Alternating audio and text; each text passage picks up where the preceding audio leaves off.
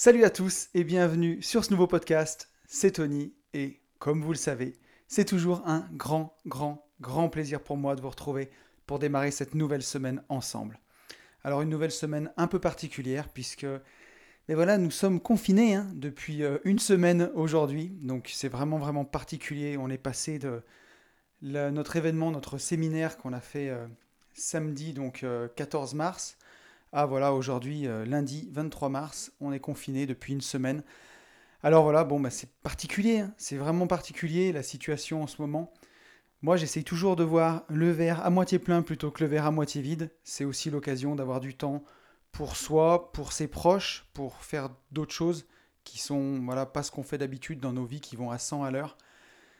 Donc ce qui se passe en ce moment, aujourd'hui j'étais un peu gêné avec ce podcast parce que je ne sais pas ce dont on doit parler, les choses qu'on doit aborder. Euh, c'est vraiment particulier. J'avais prévu un sujet aujourd'hui. Je vous le dirai pas parce que je pense que c'est le sujet que je vais faire la semaine prochaine et j'ai pas pour habitude de parler des sujets avant de les faire. Et ça a été un petit peu bousculé puisque j'ai eu la chance de pouvoir interviewer Édouard Petit, donc qui est le spécialiste français sur l'investissement en ETF, l'investissement en bourse. Il y a beaucoup, beaucoup d'entre vous qui m'ont demandé de, voilà, de parler de ça. Donc, j'ai eu l'opportunité et, euh, et, je l'ai saisi. Donc, aujourd'hui, le podcast, ce sera avec Édouard Petit sur les ETF. On va avoir le temps d'en parler tout à l'heure. Mais on en parle déjà tous les deux un petit peu dans l'introduction de notre entretien. Je voulais en parler aussi aujourd'hui avec vous. Voilà, on, traverse une période qui est difficile, qui est euh, inédite hein, dans nos vies. On l'a pas connue. Euh, on est ensemble à la maison. Je ne sais pas si vous avez des enfants ou pas. Moi, j'ai la chance d'être dans une maison à la campagne, donc j'ai un extérieur. Je sais qu'il y a des gens qui sont confinés en appartement. C'est vraiment pas facile non plus. Euh, il y a énormément de gens qui sont touchés par ce qui se passe. Ce dont on va parler aujourd'hui dans le podcast et ce dont on parle habituellement, le mindset, tout ça, c'est tout des choses qui doivent nous aider bah, à tenir aussi dans ces moments-là. Euh, voilà, puisque c'est, bah, encore une fois, c'est totalement inédit. Donc voilà, avant de démarrer ce podcast et de parler de choses qui sont extrêmement terre à terre, j'ai aussi une pensée pour tous les gens bah, qui, tous les soignants, tous les gens qui donnent de leur temps, euh, qui prennent des risques pour nous aider, pour nous sauver, tous les gens qui dans les supermarchés, les caissières, euh, assurent vraiment le service pour qu'on puisse avoir de la nourriture, tout ça c'est vraiment important. Et euh, voilà. Et ben, je vous invite aussi, comme j'essaye de le faire en ce moment, à la, bienveillance dans ces périodes-là. Voilà, quand on croise des gens, bah, essayez d'entretenir euh, toujours un peu de sourire et de ne pas céder à la psychose et à la panique, puisque euh, bah, parfois c'est aussi ce qui peut arriver dans ces moments-là, quand on ne sait pas ce qui va se passer, de paniquer un peu, d'avoir peur. Donc bah, voilà, je propose que, en tout cas dans ce podcast, je voulais faire un petit, comment dire, une petite parenthèse avant de démarrer, mais je propose qu'on euh, reparte euh, bah, dans le sourire euh, et, qu'en tout cas, ça soit une petite parenthèse pour vous donner vraiment le moral et la pêche dans ces moments-là. Donc, bah, un grand merci déjà pour commencer à tous les gens qui suivent le podcast, qui m'ont écrit suite à la semaine dernière. Grand merci à Julien, à Fabienne, à Yann, à Sacha, David, Gaëtan, Anaïs, Sébastien, Maxime, Xavier, Damien, Thibaut, Thierry, Jean-Philippe, Romain, Théo, Gabriel, Adriane, Fabienne, Hugo, Jérôme, Quentin et Kevin. Voilà, franchement, merci à tous. Merci beaucoup pour tous vos messages suite au podcast de la semaine dernière. Ça me fait toujours hyper plaisir de lire vos messages. C'est toujours, toujours un bon moment. Un grand merci aussi à euh, trois personnes qui m'ont laissé un commentaire 5 étoiles sur Apple Podcast. Ça, c'est vraiment sympa. Une petite note 5 étoiles, un commentaire, c'est ce qui m'aide le plus à faire connaître ce podcast. Donc, s'il vous plaît, que vous voulez le faire connaître autour de vous, eh ben, écoutez, euh, n'hésitez pas à mettre un petit commentaire. 5 euh, euh, étoiles, c'est, ça m'encourage vraiment. Donc merci à Liamille, Gawete14 et à Aurélien. Merci à toi Aurélien aussi hein, pour, pour ce commentaire, ça c'est vraiment vraiment sympa. Avant de démarrer sur le, podcast du jour, je voulais aussi qu'on revienne sur un petit commentaire de Quentin suite au podcast de la semaine dernière, podcast qui s'appelait Avec le temps va, tout s'en va un peu sur euh, bah, voilà, le matérialisme et, euh, toutes ces choses-là. Euh, le fait qu'on attache trop d'importance aux choses et qu'on en oublie l'impermanence, le fait que la vie, justement, elle passe et qu'elle avance et qu'elle emporte avec elle bah, ce qu'on va construire de notre vivant, souvent. Et Quentin m'a écrit, comme le disait Max samedi, l'entrepreneuriat, c'est un cycle de haut et de bas. Ne pas se laisser emporter par les bas est le plus important. Et s'il y a bien quelque chose que je retiens de tout ce que j'ai pu lire et entendre jusqu'à présent, c'est de se détacher émotionnellement d'un bien. La force de l'esprit et de l'entourage sont les deux clés pour relever la tête. Et ça, c'est sûr que quand on est investisseur immobilier, se détacher euh, émotionnellement d'un bien, c'est vraiment important parce que voilà, un bien, c'est pas une personne. Et dans les temps qu'on traverse en ce moment, ça prend encore plus de sens. Euh, et trop s'attacher à des choses matérielles, ben voilà, on l'a vu dans le podcast dernier, c'est souffrir. Et même si c'est parfois pas simple et pas évident, c'est vraiment un effort à faire, je pense, surtout quand on veut investir et qu'on veut avancer dans l'investissement euh, et qu'on va accumuler un peu les, biens, les appartements. Euh, ben voilà, si on attache trop d'importance, trop d'émotions, ça peut vraiment faire souffrir. Ça peut aussi nous ralentir dans notre progression. Et puis, euh, et puis voilà, c'est pas forcément sain de mettre trop d'émotions dans, dans un bien matériel. Quoi. Voilà, donc ça c'était le petit retour sur le podcast de la semaine dernière. Je voulais juste en profiter pour les gens qui, voilà, petite pub, hein, je ne pousse pas à la consommation, mais en tout cas pour les gens qui veulent profiter de cette période pour se former, notre livre Riche de liberté est toujours disponible. Vous avez le lien pour le commander dans la bio de mon Instagram si ça vous dit. Et pour les gens aussi qui voudraient aller un petit peu plus loin avec nous, on a fait une promo euh, sur notre formation, elle est à moitié prix euh, voilà, pendant, pendant quelques temps. Euh, avec le code RICHE 2020. Voilà, si ça vous dit d'aller plus loin, de vous former, profiter de vous former à la division foncière, n'hésitez pas, vous pouvez aller voir le contenu de la formation là-bas et voilà. Alors, on va pouvoir attaquer le sujet du jour. Donc, j'ai eu la chance d'avoir Édouard Petit dans ce podcast. Ça me fait vraiment super plaisir parce que voilà, Édouard, c'est quelqu'un que, que je connaissais pas, hein, mais je connaissais juste à travers ses livres. Donc, le premier, euh, Épargnant 3.0, et le deuxième, piloter un portefeuille d'ETF. J'ai trouvé vraiment, vraiment très intéressant. Du coup, j'ai même pris sa formation euh, l'année dernière, que j'ai trouvé aussi exceptionnelle, vraiment d'une grande, grande qualité. Euh, et j'ai eu l'idée de le contacter parce que vous êtes beaucoup à me demander de parler d'ETF. On a fait un live avec euh, mon pote Yann la semaine dernière où il y a eu plus de 80 personnes connectées. J'ai eu beaucoup de messages suite à ça et beaucoup de gens me demandent des conseils et je me suis dit mais voilà, autant en immobilier, je peux donner vraiment des, conseils en division foncière vraiment très sérieux, autant en ETF, je peux donner ce que je sais, mais voilà, bah, je vous ai ramené euh, le, le roi des ETF en France, enfin en tout cas la personne, l'expert des ETF en France, et on a enregistré euh, un entretien de, presque 50 minutes ensemble, donc vous allez pouvoir écouter. Et puis euh, restez jusqu'à la fin, si ça vous dit, il y a une petite surprise. Euh, voilà, j'ai discuté avec Edouard à la fin, il y a une petite surprise. Donc écoutez, je vous laisse en présence d'Edouard et je vous retrouve juste après. Bon bah écoutez, comme je vous le disais, j'ai la chance de recevoir aujourd'hui un invité de marque, quelqu'un dont j'ai lu tous les ouvrages, dont j'ai fait la formation.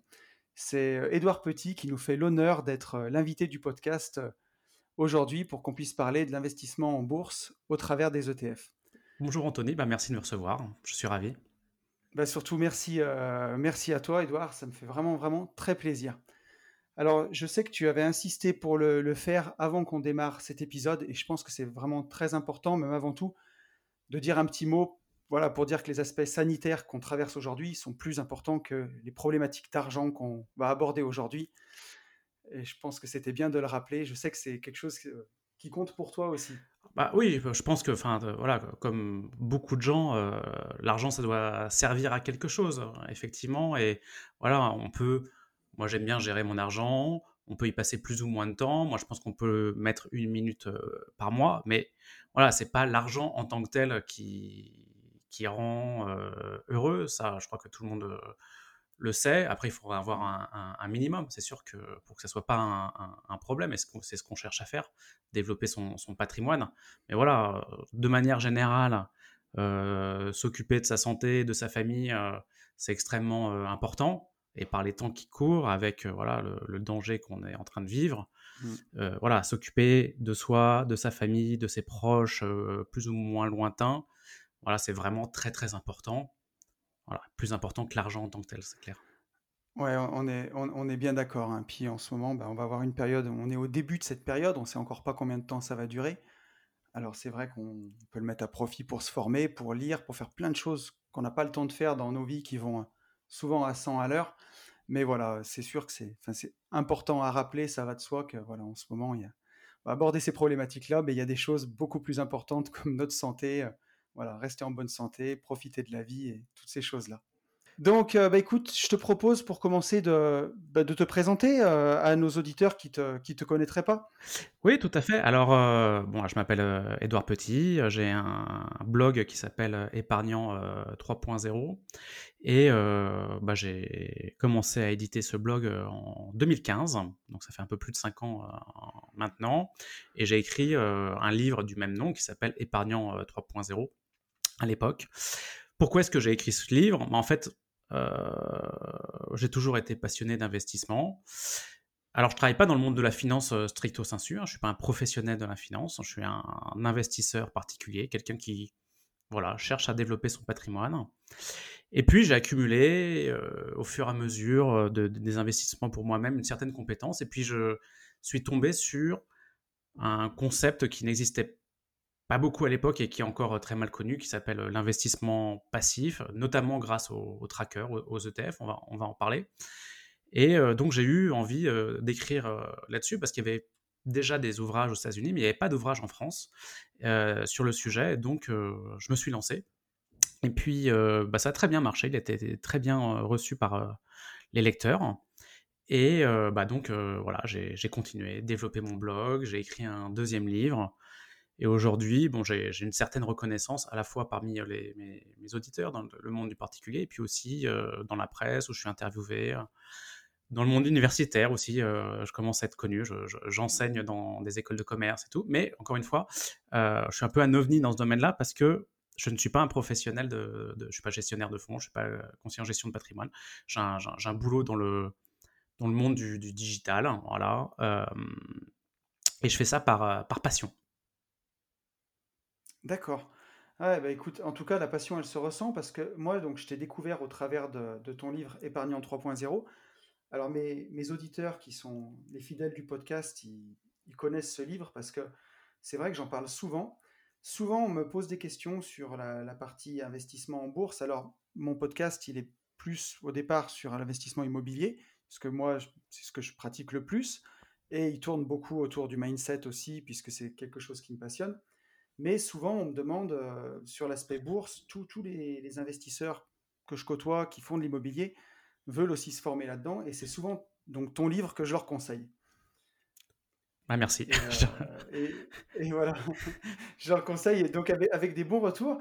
Et en fait, moi, c'est ça m'a fasciné parce que on a toujours envie d'être actif dans son investissement. On se dit qu'en fait, plus on va en faire, plus on va s'y intéresser, plus on va acheter, revendre, plus on aura de performance. Et en fait, ce que j'ai surtout compris en lisant ton livre, c'est que bah, c'est pas tout le temps vrai, quoi. C'est bah, souvent même euh, assez faux en fait. Hein. Donc euh, le, moins on en fait, euh, mieux on se porte. Après, il faut essayer de, de, tenir le plan qu'on a défini au départ. C'est ça qui est, difficile. Et il faut essayer d'avoir un plan correct. Voilà. Donc il faut quand même se, former au départ. Mais une fois qu'on a bien compris, eh ben, la mise en œuvre, elle est pas très compliqué. Voilà. Après, c'est vrai que ça prend, c'est ce que je dis là, c'est un peu mon, gimmick, euh, moins d'une minute par mois. Je, je, le pense vraiment, il y a des techniques même pour baisser, baisser à zéro. Donc c'est entre 0 et 5 minutes par mois. Euh, mais c'est vrai que c'est facile, mais c'est, il faut quand même travailler beaucoup sur sa psychologie. Et euh, voilà, c'est comme, enfin, c'est malgré tout, c'est un peu comme dire, bon, bah, un régime, ok, il suffit de mieux et moins manger, ok, bon, voilà. Mais le faire tous les jours, et notamment par exemple dans les temps qui courent, bah, ça demande un peu quand même euh, de maîtrise de soi. Donc, tu parlais de mindset. Et donc, dans, dans le domaine de l'investissement euh, financier, je dirais pas que boursier, hein, pour tous les actifs financiers, mmh. c'est aussi vrai comme dans l'immobilier, donc le mindset et dans l'entrepreneuriat. Donc voilà, ça compte beaucoup le mindset. Ce, que, ce, que, tu dis, ça me fait penser à la phrase de Warren Buffett. alors, je pense qu'elle lui a attribuée, ou en tout cas, elle est de lui, qui dit Investir est simple, mais n'est pas facile. C'est exactement ça. Et, voilà, parce que ta méthode, elle est très simple, mais quand les marchés sont bousculés, quand on allume la radio, qu'on entend que c'est la fin du monde, la fin du capitalisme, euh, que, c'est une crise qu'on n'a jamais traversée, que c'est pas comme avant, que tout va s'effondrer, il faut avoir, comment dire, faut être bien câblé et il faut avoir une, faire preuve d'une grande abnégation, voilà, pour continuer à investir tous les mois Voilà. Mais il y a quand même des, techniques pour se euh, faciliter la vie et éviter de faire euh, trop d'erreurs et tenir son plan, en fait. Hein. Donc, il faut bien réfléchir sur soi-même. Bah, dans les techniques, il y a notamment avoir des choses automatisées. Mais il y a d'autres techniques qui permettent de mieux vivre quand l'évolution de son, portefeuille financier, quand la, quand la bourse est, chahutée. Voilà. On peut travailler sur sa psychologie, je pense. Ah. Ouais, exactement. Exactement. Alors, écoute, je te propose de, commencer par les grands principes de, ta méthode. En fait, on, va partir du principe que les gens qui nous écoutent n'ont pas beaucoup de connaissances. Euh, pour l'expliquer, alors c'est pas facile à expliquer en plus sans support visuel, vraiment à l'audio, mais de la façon la plus simple possible, comment tu l'expliquerais? Alors, déjà, moi, le, point de départ, c'est de dire que euh, euh, l'actif qui a un actif, c'est l'or, l'immobilier, euh, les obligations, les actions, etc., qui a, le mieux, euh, qui a eu la meilleure performance sur le long terme, euh, ce sont les actions. Ça, je ne prends pas l'effort personnel qu'on peut mettre en place pour retaper son, son immeuble, je ne prends pas l'effet de levier, je ne prends pas tout ça, où il est possible d'avoir une, une, excellente performance avec l'immobilier, je ne le nie pas. Mais en tout cas, quand juste brut comme ça, euh, les actions, c'est ce qui a apporté la meilleure performance sur le long terme. Donc, ça a apporté, disons, alors il faut bien faire attention, hein, retrancher l'inflation parce que quand, on ne retranche pas l'inflation, euh, ça donne des, choses euh, absolument énormes. Et l'inflation a été sur le long terme beaucoup plus élevée qu'aujourd'hui. Hein. En, France, depuis 1900, par exemple, l'inflation a été plutôt de 6 à 7% voilà. Mais disons que les actions sur le très long terme, sur plus d'un siècle, ça donne entre 5 et 6% net d'inflation par an. Voilà.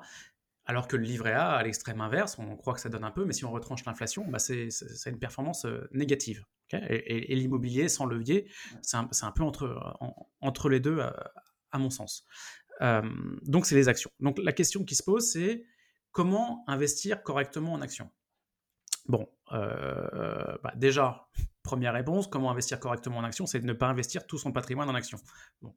déjà, donc le principe de la diversification, c'est l'élément premier. On ne met pas tous ses œufs dans le même sac, surtout au début quand on ne connaît pas trop déjà comment fonctionnent les actions et comment on se connaît soi-même. Déjà, premier élément. Euh, c'est ça. Donc, j'ai jamais dit, hein, il ne faut pas me faire dire ce que j'ai. D'ailleurs, les gens ne font pas dire ça en général, mais bon, voilà, j'ai jamais dit qu'il fallait 100% en action, qu'il fallait pas d'immobilier. Je suis pas du tout anti-immobilier, je suis pas fonds euro, euh, loin de là. Et ma, méthode, elle cherche justement à, à elle parle pas que d'action, elle parle de tout ça, comment avoir un portefeuille euh, équilibré. Donc ça, c'est la, la première chose. Pour bien investir en action et profiter des actions, il faut ne pas faire que des actions. bon. Deuxième chose, c'est un truc euh, qui est un peu euh, que peu de gens euh, connaissent, je pense, en dehors de la finance, c'est que quand une action vaut un prix en bourse, en fait, c'est deux professionnels qui s'échangent cette action pour un prix et les deux pensent avoir une raison. Hein. Quand Renault ou n'importe quelle action vaut 60 euros, c'est quelqu'un de Goldman Sachs qui l'a vendu à quelqu'un de la BNP. Les deux, ils passent leur temps à faire ça, à analyser les sociétés, etc. Et ils se mettent d'accord, ils disent bah, c'est 60, et il y en a un bien qui pense. Celui qui achète, il dit bah, ça va monter, et celui qui vend, il se dit ça va baisser. Hein voilà. Et en fait, c'est des milliers, le prix en bourse, c'est des milliers de professionnels qui se posent cette question et qui se mettent d'accord sur un prix. Donc, ce qui fait que le prix en bourse, c'est le résultat de l'intelligence collective de tous les professionnels du marché. Voilà. Et donc, nous, en tant particulier, c'est quasiment impossible de savoir mieux que l'ensemble des professionnels ce qu'il en est. Et même un seul professionnel a, a peu de chances de faire mieux que l'intelligence collective de tout le monde. C'est un peu ce que tu disais quand, quand tu disais que trader, c'est essayer de se battre contre les meilleurs MBA du monde, quoi. Voilà, c'est ça. Ils sont tous hyper bien formés, les professionnels. Franchement, ils veulent, euh, ils veulent bien faire. Ils, sont hyper bien, enfin, bien formés. Ils font ça toute la journée. Ils ont euh, plein de données euh, sur le sujet, des ordinateurs à profusion. Nous, même en y passant du temps, on n'a pas ça. Et même un seul professionnel ne peut pas se battre contre tous les autres professionnels à la fois. Ce qui fait que, bah, ça, arrive un petit peu à la, théorie que bah, le meilleur prix, c'est finalement, enfin le moins mauvais prix, on peut dire, pour ceux qui veulent le dire comme ça, c'est le marché. Voilà. Si euh, Renault, ça vaut X euros en bourse, bah, c'est la moins mauvaise estimation de ce que ça vaut, en vrai. Voilà. Donc, croire au marché et se dire, bah, finalement, c'est le meilleur prix et, pas chercher à faire mieux que le marché, c'est le point de départ de la réflexion. Et pour euh, suivre ce marché, la meilleure méthode, c'est de dépenser le moins d'argent possible. Et il y a des produits qui sont très peu chers, euh, qui suivent le marché. Ça s'appelle les trackers ou les ETF, Exchange Traded Funds. Et donc, à mon sens, c'est vraiment une, un, voilà, un produit qu'il faut connaître, euh, qui est assez simple à comprendre, technique. Et en fait, ça achète tout sans se poser de questions. Voilà, ça achète un, un indice boursier sans se poser de questions. D'accord. Et alors, là-dedans, il y a comment, pour les gens qui nous écouteraient, qui voudraient en savoir un peu plus, comment ça fonctionne Je sais qu'il y a deux types d'ETF. Il y a ceux qui sont à réplication euh, synthétique et ceux qui sont à réplication physique. Est-ce que tu peux nous en dire un peu plus là-dessus? Oui, alors après, il faut pas. Enfin, moi, je trouve que c'est déjà une question euh, relativement, euh, si je peux me permettre, advanced, hein, franchement. le, principe de base, c'est quoi? C'est on achète un, par exemple un ETF CAC 40, parce que les gens connaissent le CAC 40, c'est pas le meilleur indice du monde, mais c'est celui qu'on connaît. Voilà. Bah, L'ETF, il va acheter dans les mêmes proportions que le CAC 40 toutes les actions du CAC 40 sans se poser de questions. Voilà, c'est aussi simple que ça. Mmh. La, première position de tête, bah, ça va être LVMH. Si LVMH est X% du CAC 40, il va acheter X%. Il va pas se poser la question d'acheter Renault ou Peugeot, il va acheter les deux en fonction de la taille de la société en bourse, de ce qu'on appelle la capitalisation boursière. Voilà, il va faire ça, tout simplement. Voilà, c'est ça le fonctionnement de base d'un euh, ETF, sachant qu'on peut acheter des indices dans le monde entier, on peut acheter des indices américains, des, indices des pays euh, émergents, des indices sectoriels, on peut faire plein de choses. Voilà, mais ça marche tout le temps euh, de cette façon. Après, il y a un truc qui a été inventé en Europe pour différentes raisons. Ça s'appelle effectivement les indices à réplication indirecte. C'est une autre technique voilà, qui paraît un peu plus bizarre quand on la, quand on la connaît mal.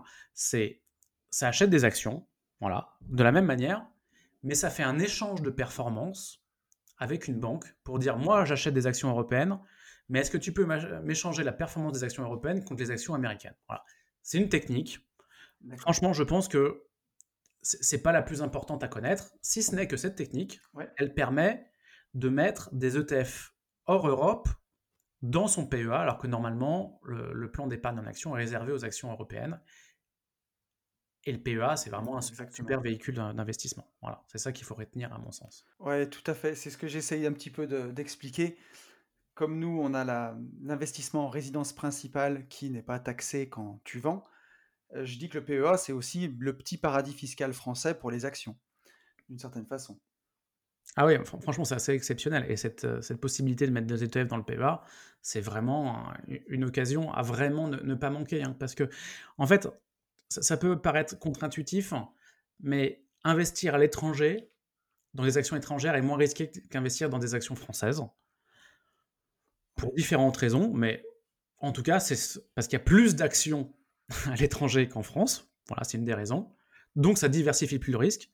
Et donc, qui dit plus de diversification, dit moins de risque. Voilà. Donc, je dis pas que c'est plus performant, hein, mais le rapport performance sur risque est meilleur. Et alors, moi, quand j'ai découvert le lazy investing, au début, ça fait pas rêver parce que justement, comme tu le disais, on va avoir la performance du marché. Et chacun pense qu'il est meilleur que le marché. Qu'en essayant de trader un peu, il va faire mieux. Et souvent, quand on y arrive, c'est souvent un coup de chance, euh, puisque on le sait, enfin, quand le marché est haussier, souvent les traders gagnent, et quand le marché est baissier, les traders perdent. Donc, euh, personne n'a envie d'une performance moyenne, en fait, de se contenter, entre guillemets, de la moyenne. Mais pourtant, si on veut investir sur le long terme, c'est ce qui est le mieux. Oui, alors euh, tu as, tout à fait euh, raison. Donc c'est sûr que on veut pas être un, tout le monde. Enfin, je pense que si les gens qui, interrogent leurs proches leur demandent euh, est-ce que tu as un, conducteur meilleur que la moyenne ou moins bon que la moyenne, je pense que 90% des gens interviewés se, pensent meilleurs que la moyenne en, en, conduite, par exemple. Donc voilà, donc c'est un biais assez classique. Hein. Et donc, donc, voilà, donc on n'a pas tellement envie d'être moyen et on se sent rarement moyen et c'est pareil un peu en, investissement. Tout à fait. Mais, enfin, voilà, le truc, c'est que c'est extrêmement difficile d'être meilleur que, que, la moyenne en bourse pour les raisons que j'ai évoquées euh, tout à l'heure. Donc euh, voilà, et euh, même des gens comme Warren Buffett, célèbrement connu, ont, ont même du mal. Hein, ils, sont, ils y arrivent de temps en temps, ils n'y arrivent pas tout le temps. Donc, donc voilà, ouais, c'est impossible de se battre contre tous les MBA du, du monde à la fois, ça c'est clair. Et d'ailleurs, le résultat aussi, c'est que, en fait, le, truc, c'est que euh, le marché, donc c'est, en fait, c'est euh, la moyenne de, euh, de la performance de, tout le monde. Mais comme quand on prend un fonds chez un professionnel, bah, il va nous facturer des frais pour son travail, tout, tout l'effort qu'il a mis, etc. Bah, ces frais, ça fait directement, ça vient directement ça vient directement être retranché de la performance. Donc si on dit que les actions, ça mmh. fait 5 ou 6% sur le long terme et allez, 8% euh, brut d'inflation, bah, quand on a 2% de frais, en ratio, c'est énorme. Mmh. Et euh, en fait, euh, rattraper ces 2% de frais pour arriver aux 8%, bah, c'est quasiment impossible. Il faut vraiment être largement, largement meilleur que tout le monde à la fois, en fait.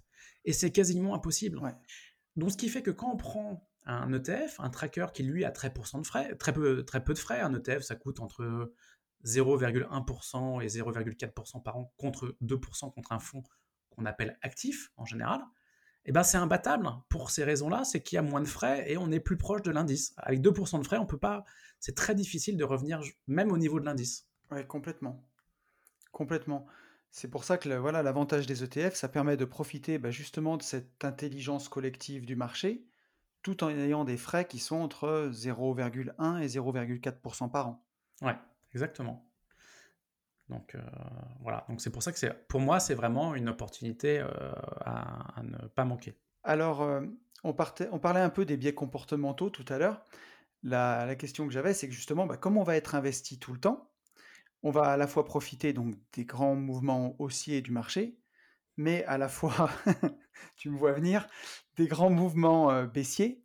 Et donc, bah, comment est-ce qu'on doit se comporter Justement, aujourd'hui, c'est le crack, il vient d'arriver il y a un petit mois. Comment est-ce qu'on se comporte quand on a investi en ETF et qui se passe, qui est en train de se passer en ce moment? Alors, euh, oui, mais c'est une bonne question, surtout en ce moment, parce qu'on voit effectivement que ça, bouge beaucoup. Hein. Certains jours, euh, les actions ont perdu de plus de 10% dans la journée, donc c'est sûr que quand on voit son patrimoine baisser de 10%, euh, ça peut faire un peu peur. Hein. Ça, je, je, je, veux bien, je, bien, le croire. Hein. Moi-même, je suis très investi en, actions, donc je, donc, euh, c'est sûr que ça, ça, peut faire quelque chose. Mais alors déjà, je, le redis, hein, on investit. Je confirme. on n'investit pas que en actions. Hein, donc, c'est pas 100% de son patrimoine qui, est, qui baisse de 10%. Donc, la première chose, c'est qu'on normalement on doit être diversifié. Hein. Et donc, si ça stresse trop, c'est qu'en fait, on n'est pas suffisamment diversifié. C'est qu'on a trop d'argent en bourse. Voilà. Donc, donc, la première chose, c'est de bien définir euh, l'argent qu'on doit mettre en bourse par rapport à l'argent qu'on veut mettre en immobilier, qu'on veut mettre dans des fonds euros. Typiquement, les fonds euros, c'est moins risqué sur le court terme, en tout cas, que, euh, les, euh, que les actions. Une action, ça peut, enfin, les, actions, le marché des actions, ça peut perdre 10% en une journée. Un fonds euro, ça peut pas perdre 10% en une journée. Voilà.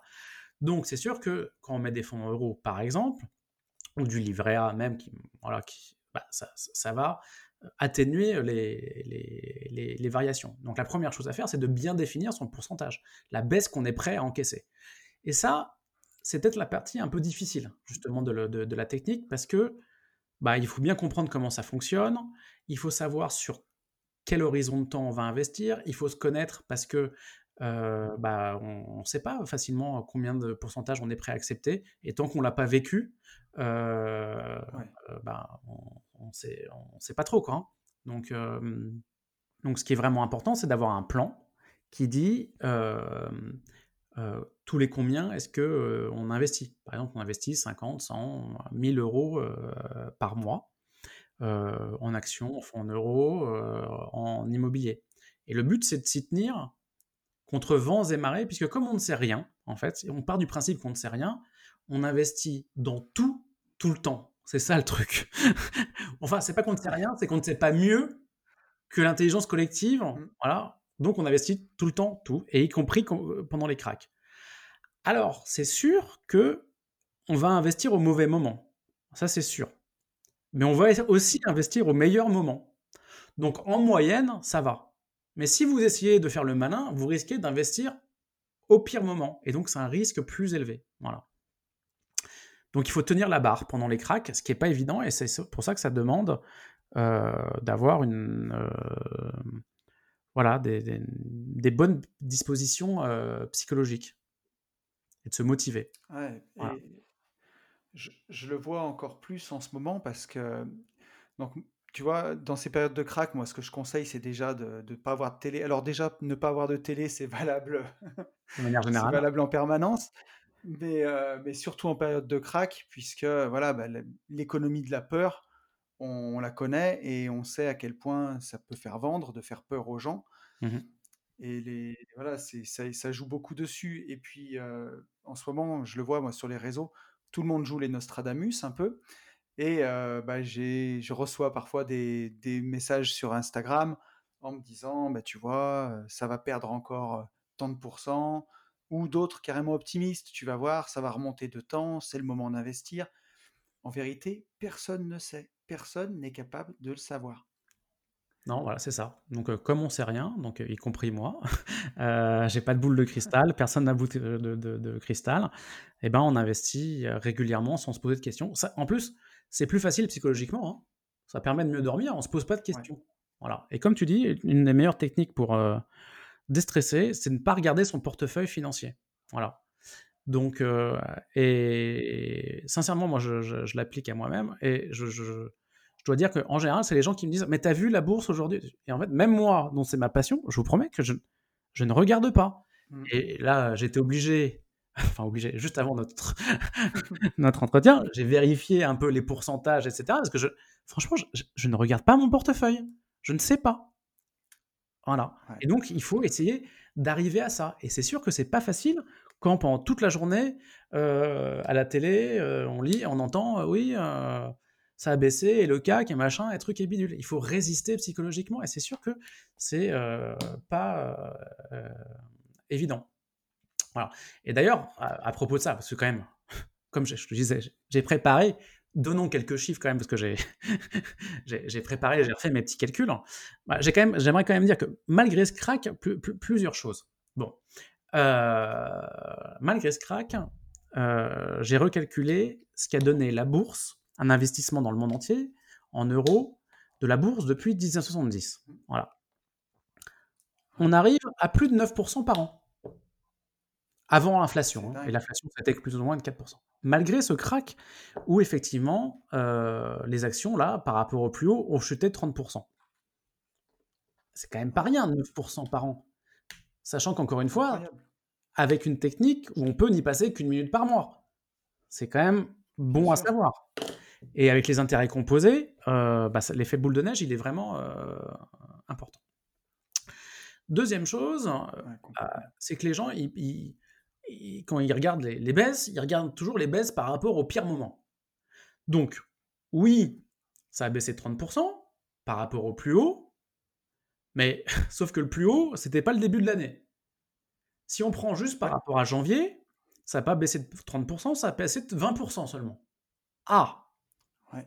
Bon et si on revient 1 an en avant, ça a baissé de 0% parce que la bourse l'année dernière a fait plus de plus Mmh. 30 Bah, il y a un crack ou il y a pas de crack? Voilà. Donc il faut toujours prendre un peu de recul et c'est ça ce que ça demande en fait. Ça demande pas ça demande pas un QI énorme.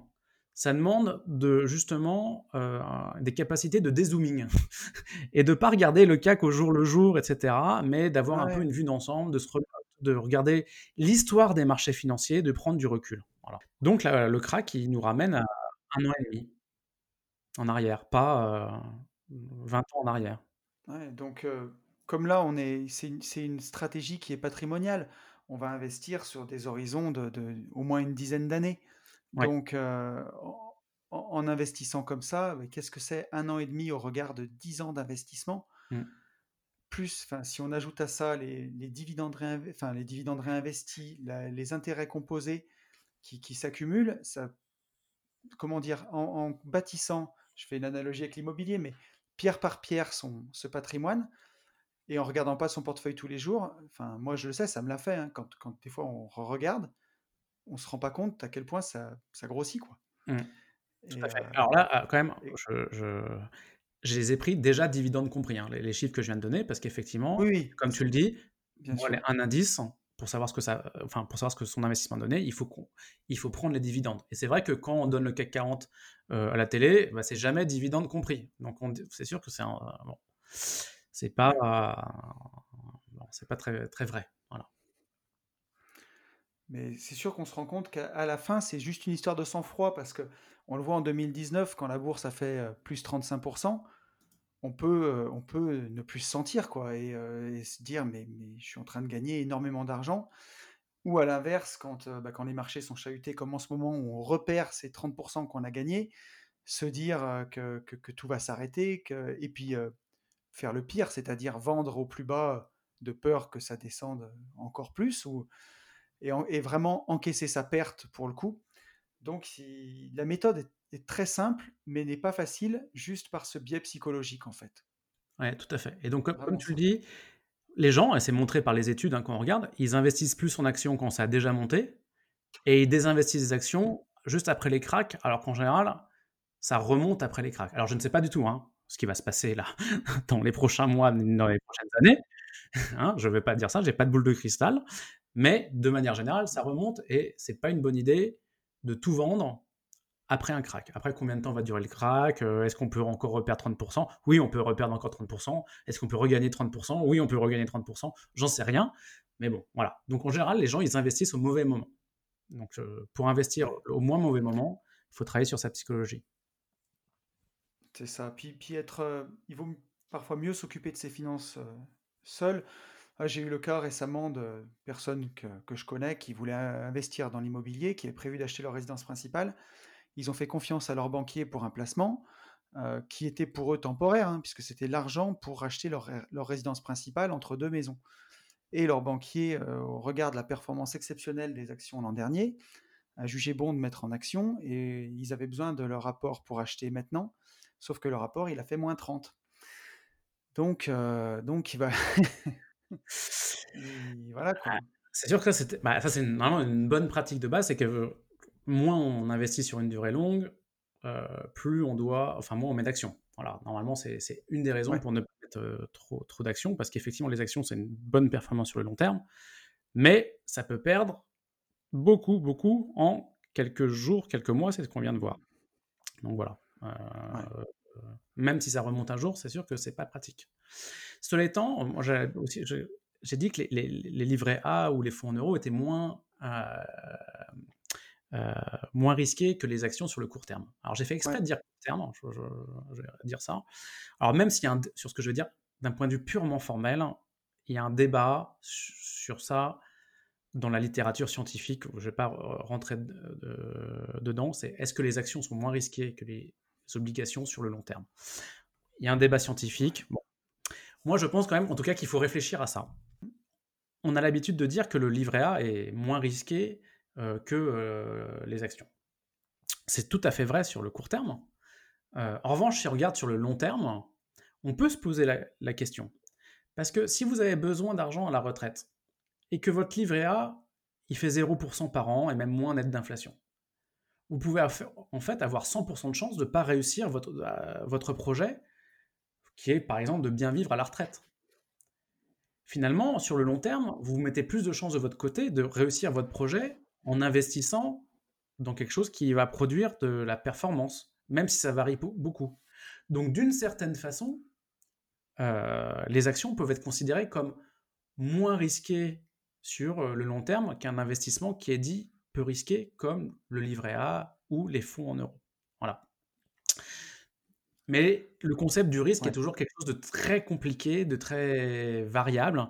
C'est un peu comme quand on dit bah, qu'est-ce que le temps? Bah, On ne sait pas bien répondre. Bah, qu'est-ce que le risque? C'est pas évident. Voilà, c'est un peu un débat philosophique. Moi, je pense que quand on investit euh, à long terme sur les actions, ça permet de, de réduire d'une certaine façon le risque. Et même s'il y a un débat euh, scientifique sur le sujet, je pense que c'est à prendre en compte. Ouais, moi je, suis convaincu aussi.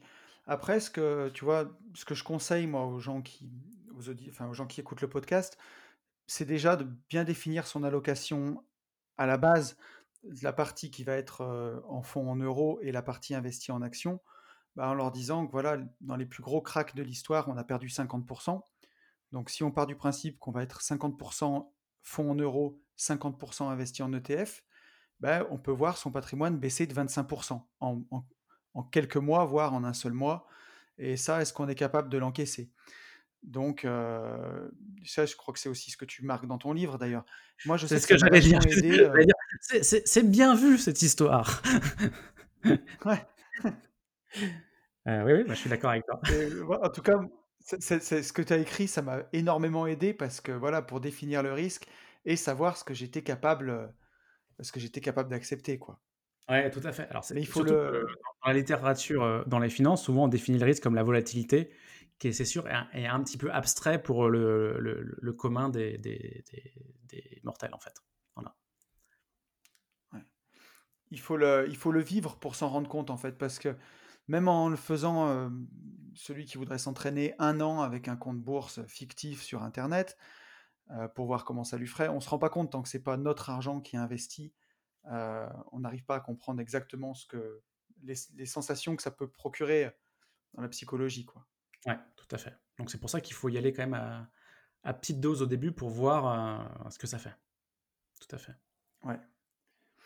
Mais après, tu vois, euh, je regardais avec. Euh, alors, moi, j'ai pris ta formation. Donc, dans ta formation, on a un outil pour faire des backtests, mmh c'est-à-dire, pour bien expliquer aux gens, avec toute la data qu'on a, toutes les données de la bourse depuis des années et des années, bah, on peut voir si on avait commencé d'investir en 2008 et tester sa, stratégie dans le temps et voir à l'heure actuelle le portefeuille qu'on aurait. Et moi, je me suis rendu compte en m'amusant avec ça que le, fait du moment qu'on passe 5, 6, 7 ans, le fait qu'on a investi juste avant un crack ou juste après, ça n'a plus tellement d'influence avec le temps.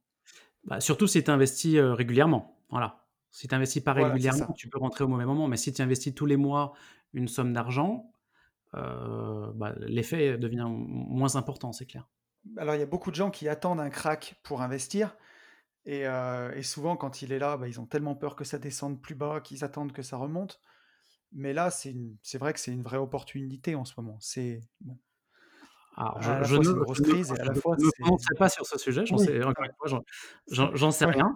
Euh, ça, peut rebaisser de 30%, ça c'est sûr. Mais en tout cas, il y a toujours, parce que je le vis hein, depuis euh, quand même un bout de temps où j'ai écrit euh, mes livres, donc il y a des gens que je côtoie, il y a toujours une bonne, une bonne raison pour pas investir. Hein. C'est moi, j'entendais depuis 2015 les marchés sont, sont, trop hauts, et puis maintenant, euh, bah, c'est un crack, ça va pas bien. Alors je, vais vous donner un scoop. Attention, quand il y a un crack boursier, c'est général que ça va pas bien.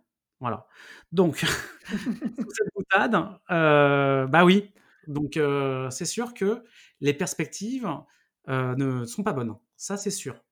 c'est le principe d'un crack. Hein, les, les, gens qui font les prix, les professionnels de la bourse, ils font pas exprès de faire un crack. Hein. c'est pour des. Même si on dit que la bourse est décorrélée de la vie réelle, dans, certaines, certains, cas, elle est quand même pas complètement décorrélée de la, la vie réelle. Donc, investir pendant un crack, c'est pas facile psychologiquement, comme tu disais. C'est pas facile psychologiquement aussi euh, quand ça a trop monté. Donc en fait, pour enlever de la pression psychologique, la meilleure méthode, c'est de le faire tout le temps et de ne pas se poser de questions. Voilà. Encore une fois. Bah, complètement. C'est ce que j'ai fait. Agir comme un robot, en fait. Il faut vraiment décorréler ses sentiments de, de son plan d'investissement. Il faut faire son plan à tête reposée et après, coûte que coûte, s'y tenir, en fait. Exactement. Et c'est encore une fois, c'est pas nécessairement facile parce qu'il y a toujours un copain euh, qui va t'appeler. Ah ouais, mais regarde, j'ai une supériorité. Bah, comme tu dis, ouais, ça va monter, machin, etc. Il y a toujours euh, euh, quelqu'un pour se faire, faire dévier du, bon chemin. Ouais. Voilà, en ce moment, c'est les vidéos sur Internet. Alors, tu sais, super bien tournées avec des caméras à montage de dingue. Alors, j'en ai vu qui expliquent que c'est la fin du capitalisme. J'en ai vu d'autres qui expliquent que c'est la fin des monnaies fiat et que tout le monde va payer en crypto dans, dans six mois, et ainsi de suite. Et à chaque fois, c'est très très convaincant, quoi. En tout cas, ça paraît. bah, c'est peut-être bien monté, etc. Après, encore une fois, on n'en sait rien. Donc, euh, la, la, meilleure façon de se protéger de ça, c'est de le faire tout le temps et de diversifier un, un, un, maximum. Mais après, il ne faut pas diversifier dans n'importe quoi. Hein, c'est ça, il y a quand même des choses, je pense, à ne pas faire. Et il y a quand même des, des, des choses qui sont dites qui sont assez fausses, qui sont vraiment jamais avérées vraies. Donc, donc, donc, voilà. Et donc, ah bon. Si on regarde les, les, crypto-actifs, crypto-monnaies, crypto-actifs, on les appelle un peu comme on veut. Par exemple, on, quand on écoutait ces gens-là, euh, ils ont souvent dit que c'était décorrélé de la bourse. Bah, les, quand même, les, ça a sacrément bien baissé. Hein. Donc, euh, une valeur refuge, ouais, c'était... pas tant que ça. Voilà. C'est ça. Donc, je ne sais pas ce que ça va donner. Hein, une valeur refuge. dans les prochains mois, mais... ça a clairement... Ça a clairement dévissé euh, en même temps que la bourse. Hein. Donc voilà, parce qu'effectivement, on a besoin c'est ça le principe, hein. quand on a peur, on a besoin d'argent, donc les gens retirent des choses qui paraissent risquées. Voilà.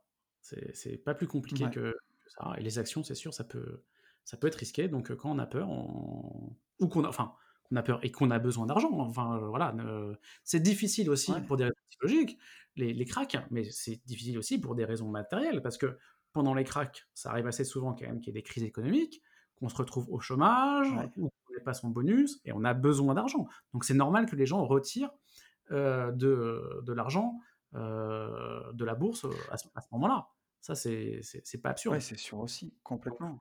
Ouais, tout à fait. Donc investir pendant un crack, je, je reprécise, ça demande des dispositions psychologiques, mais ça, demande aussi de l'avoir de l'argent pendant le crack. Et c'est pas donné à tout le monde. Et c'est pour ça qu'on peut pas être à 100% en action. Tout à fait. D'où l'intérêt justement d'avoir son allocation d'actifs bien définie entre son fonds euro et ses ETF, pour le jour où les ETF baissent, et eh ben avoir des cartouches pour réinvestir. quoi. Exactement. Voilà. Mmh. C'est ce qu'il faut faire. C'est au moment où ça baisse, on peut de temps en temps, selon son plan, effectivement, vendre ses actifs peu risqués sur le court terme, comme les fonds en euros, pour acheter des choses qui sont censées donner plus de performance sur le long terme et qui ont été un peu massacré. C'est le principe de rééquilibrage, rebalancing en anglais, qui est très important. Mais il est important aussi, enfin, pour cette raison-là, parce que ça permet d'acheter des actions un peu de manière euh, décotée, mais surtout que c'est que ça permet de garder son profil de risque. Voilà, c'est surtout ça. C'est que si on dit qu'on est à 60% d'actions, 40% de fonds en euros, bah, si les actions elles ont augmenté de 30% et les fonds en euros de 2%, bah, on, ça, on aura augmenté son allocation en action et on sera euh, avec un profil de risque mmh. très différent. Donc il faut euh, réallouer euh, son risque. Il n'y a pas besoin de le faire très souvent, hein. une fois par an, ça, ça, suffit. Ouais. Ouais, tout à fait. Et puis ça permet aussi, bah, par exemple, si les actions ont vraiment beaucoup performé, bah de, en remettant son allocation d'origine, de sauvegarder une partie de ses plus-values aussi. Tout à fait. De façon. Mmh Ok, bah écoute, euh, on a pas mal avancé. Je voulais, euh, je voulais te poser une petite question, parce que je pense que je, je voulais te la poser aussi. Quelle a été ta plus grosse bêtise en bourse avant de te former, avant de faire des ETF, avant tout ça? Est-ce que tu as déjà fait des grosses bêtises? Ah bah euh, plein. Bah, j'ai pas toujours bien investi. Hein. Je suis loin d'avoir la science. J'ai pas de boule de cristal et pas la science infuse. Hein. Ça c'est absolument clair. Ouais donc avant de, bien investir, j'ai mal investi et je peux dire que j'ai pas très bien investi jusqu'en 2010, euh, grosso modo. Je dirais ça. Et alors que j'ai commencé à investir euh, quand j'avais 15 ans et j'ai un peu plus de 40 ans aujourd'hui. Euh, j'ai acheté mes premières actions à 15 ans. Ça, ça peut paraître bizarre, mais ah ça peut arriver. ça peut arriver. Ah j'ai toujours été passionné de ça. Mais voilà, quand j'ai commencé à travailler, j'ai commencé en 98. Euh, j'ai vécu euh, la, bulle Internet et le crack qui en a suivi. Donc oui, j'ai cru, comme tous les jeunes de l'époque, qu'on était rentré dans une nouvelle ère et machin, et qu'on valorisait pas les entreprises de la même manière. Voilà, j'ai cru ça. Euh, donc j'ai perdu de l'argent à cette époque, bien sûr. Après, est-ce que je m'en veux? Non, parce que ces, erreurs m'ont appris plein de choses. Euh, il n'y avait pas autant d'informations disponibles qu'aujourd'hui. Les ETF étaient moins développés. Donc voilà, euh, c'est très bien. J'ai vécu 2008 où j'ai perdu de l'argent aussi. donc ouais, j'ai fait. Franchement, je ne sais pas quelle est ma pire erreur, mais j'ai pas fait Enfin, je m'en veux pas plus que ça. Si ce n'est qu'une fois, j'ai fait la. Ouais, bien sûr. j'ai fait un, petit, un, petit calcul sur, sous Excel pour savoir quel serait mon patrimoine si j'avais euh, épargné et investi euh, comme je le recommande euh, depuis que j'ai commencé à travailler en, 1998. Si je m'étais rencontré en 1998 et je m'étais c'est qui est deux choses différentes. euh, bah, je, préfère pas donner le résultat, mais ça fait ça, pour le coup, ça m'a fait un petit haut le cœur. ça me fait un peu bizarre. voilà. Il y a un petit. Ah ouais, je me suis dit, ah ouais, quand même. Voilà. Donc, euh, donc voilà. Bah, tu vois, ça, me fait marrer parce que j'ai fait la même chose. Moi, j'ai découvert les ETF en 2009 et j'ai commencé et si tu veux, j'ai pas tenu sur le long terme parce que bah, je me suis dit: «Ah, je vais trader un peu, je vais voir». Je me croyais plus malin que le marché et puis résultat, j'ai perdu ce que j'avais gagné en ETF et ça a fini à zéro, j'ai laissé et j'ai recommencé à investir, en 2016 en ETF, de façon beaucoup plus régulière et bien plus sérieuse, depuis 2018 et je me suis amusé à le faire. Je me suis dit: «Si en 2008, tu avais tenu la stratégie et tu l'avais fait» Et comme toi, j'ai eu, un, eu un petit haut le cœur et je me suis dit, putain, ça, si t'avais su. Ouais, on peut regarder là, je, en, depuis 2008. Euh, ouais, ça, ouais, ça fait. Sympa, ouais. Donc, euh, bah, c'était juste après justement le, le crack. Donc c'est sûr que juste, après, juste après le crack. C'était vraiment un, un, point de départ idéal. Quand on connaît ce qui s'est passé derrière, bien sûr. Voilà. À l'époque, on ne savait pas. Euh, non, à l'époque, on ne savait pas. Et c'est, on ne sait jamais. A posteriori, ça paraît toujours beaucoup plus facile quand on regarde les courbes.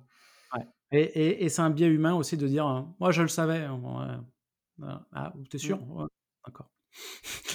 voilà. Ben, c'est là où aussi on le voit sur les réseaux. Tu l'as peut-être vu aussi, mais il y a des gens qui, qui ont senti le crack. Alors, je ne sais pas pour, pour, pour quelle raison, simplement par hasard, mais qui fanfaronnent en disant j'ai tout vendu 15 jours avant, j'avais prévu, c'est tout était tellement prévisible, et ainsi de suite. Alors, je, dois avouer que je, sans le faire exprès, je me protège un petit peu de ça. Donc, je, n'ai pas vu ça, mais je me doute bien que ça, ça, ça, ça, arrive. Donc, euh, donc moi, je n'ai pas prévu le crack.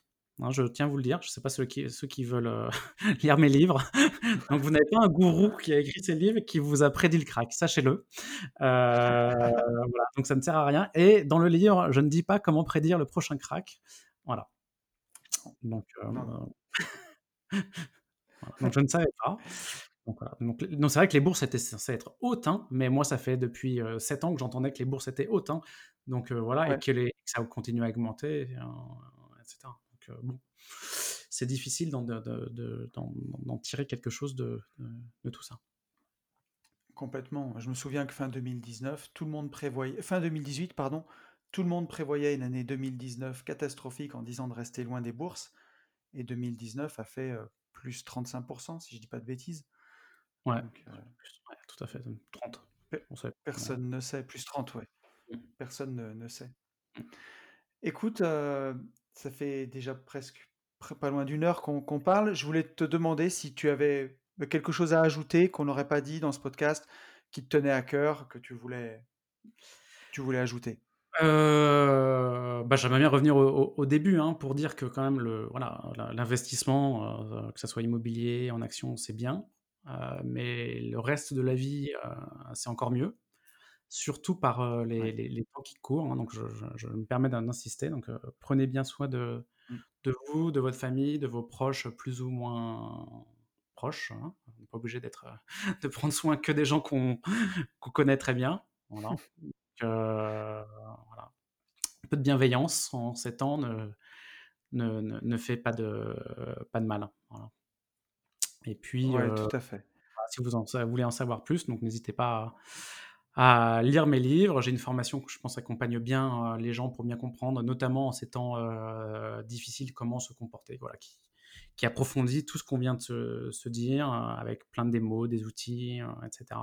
Voilà, je pense que c'est une aide qui est intéressante. Ouais, moi je, l'ai fait et je confirme que c'est vraiment de grande qualité. Ça m'a beaucoup, beaucoup aidé. Eh ben, écoute, Edouard, je te remercie pour, euh, pour cet entretien, en tout cas. Ça a été un plaisir. J'espère que pour nos auditeurs, ce sera été l'investissement en ETF paraît un peu plus clair. Et voilà, merci encore à toi. Merci à vous tous et toutes. Ok, bon, j'espère que le podcast vous a plu. J'espère que cet épisode, vous l'avez trouvé enrichissant, qu'il a éclairé votre lanterne. Donc, comme l'a dit Edouard, si vous voulez aller un peu plus loin là-dedans, il y a ces livres. Euh, donc, Épargnant 3.0, c'est le premier, c'est vraiment super bien, ça se lit en deux heures. C'est vraiment, euh, on peut vraiment rentrer dans le sujet.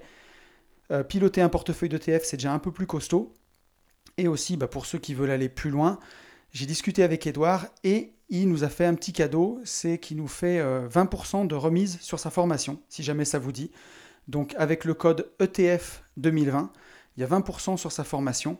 Et pour être tout à fait transparent avec vous, il y a une petite commission pour moi euh, en affiliation. Voilà, c'est pas grand chose, mais je préfère être totalement honnête. Et euh, cette formation, moi, je l'ai faite, je l'ai trouvée vraiment hyper, hyper intéressante. Euh, je vous la conseillerais pas si je l'avais pas faite. Je l'ai commandée, je la trouve vraiment excellente. voilà, donc si jamais ça vous dit d'aller un peu plus loin, n'hésitez pas. C'est sur son blog épargnant 3.0. Et puis vous pouvez cliquer sur l'onglet formation pour aller voir ça. je crois que le code est disponible jusqu'à jeudi soir, minuit. Voilà. ETF 2020 et vous avez 20% de réduction sur la formation si ça vous branche. Voilà, écoutez, euh, j'espère que ça vous a plu, j'espère que ça aura permis d'éclairer votre lanterne. Je ne pouvais pas faire mieux que de vous ramener Edouard euh, Petit pour vous expliquer les ETF.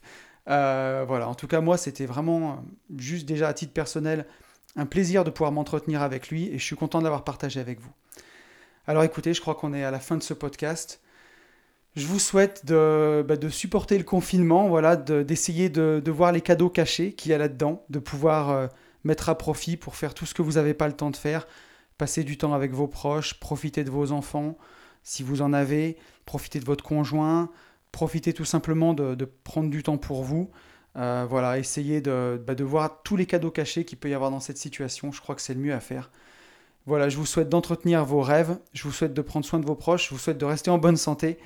Je vous dis à très vite. Et même si en ce moment c'est plutôt dans la tête, je vous souhaite surtout de vivre libre.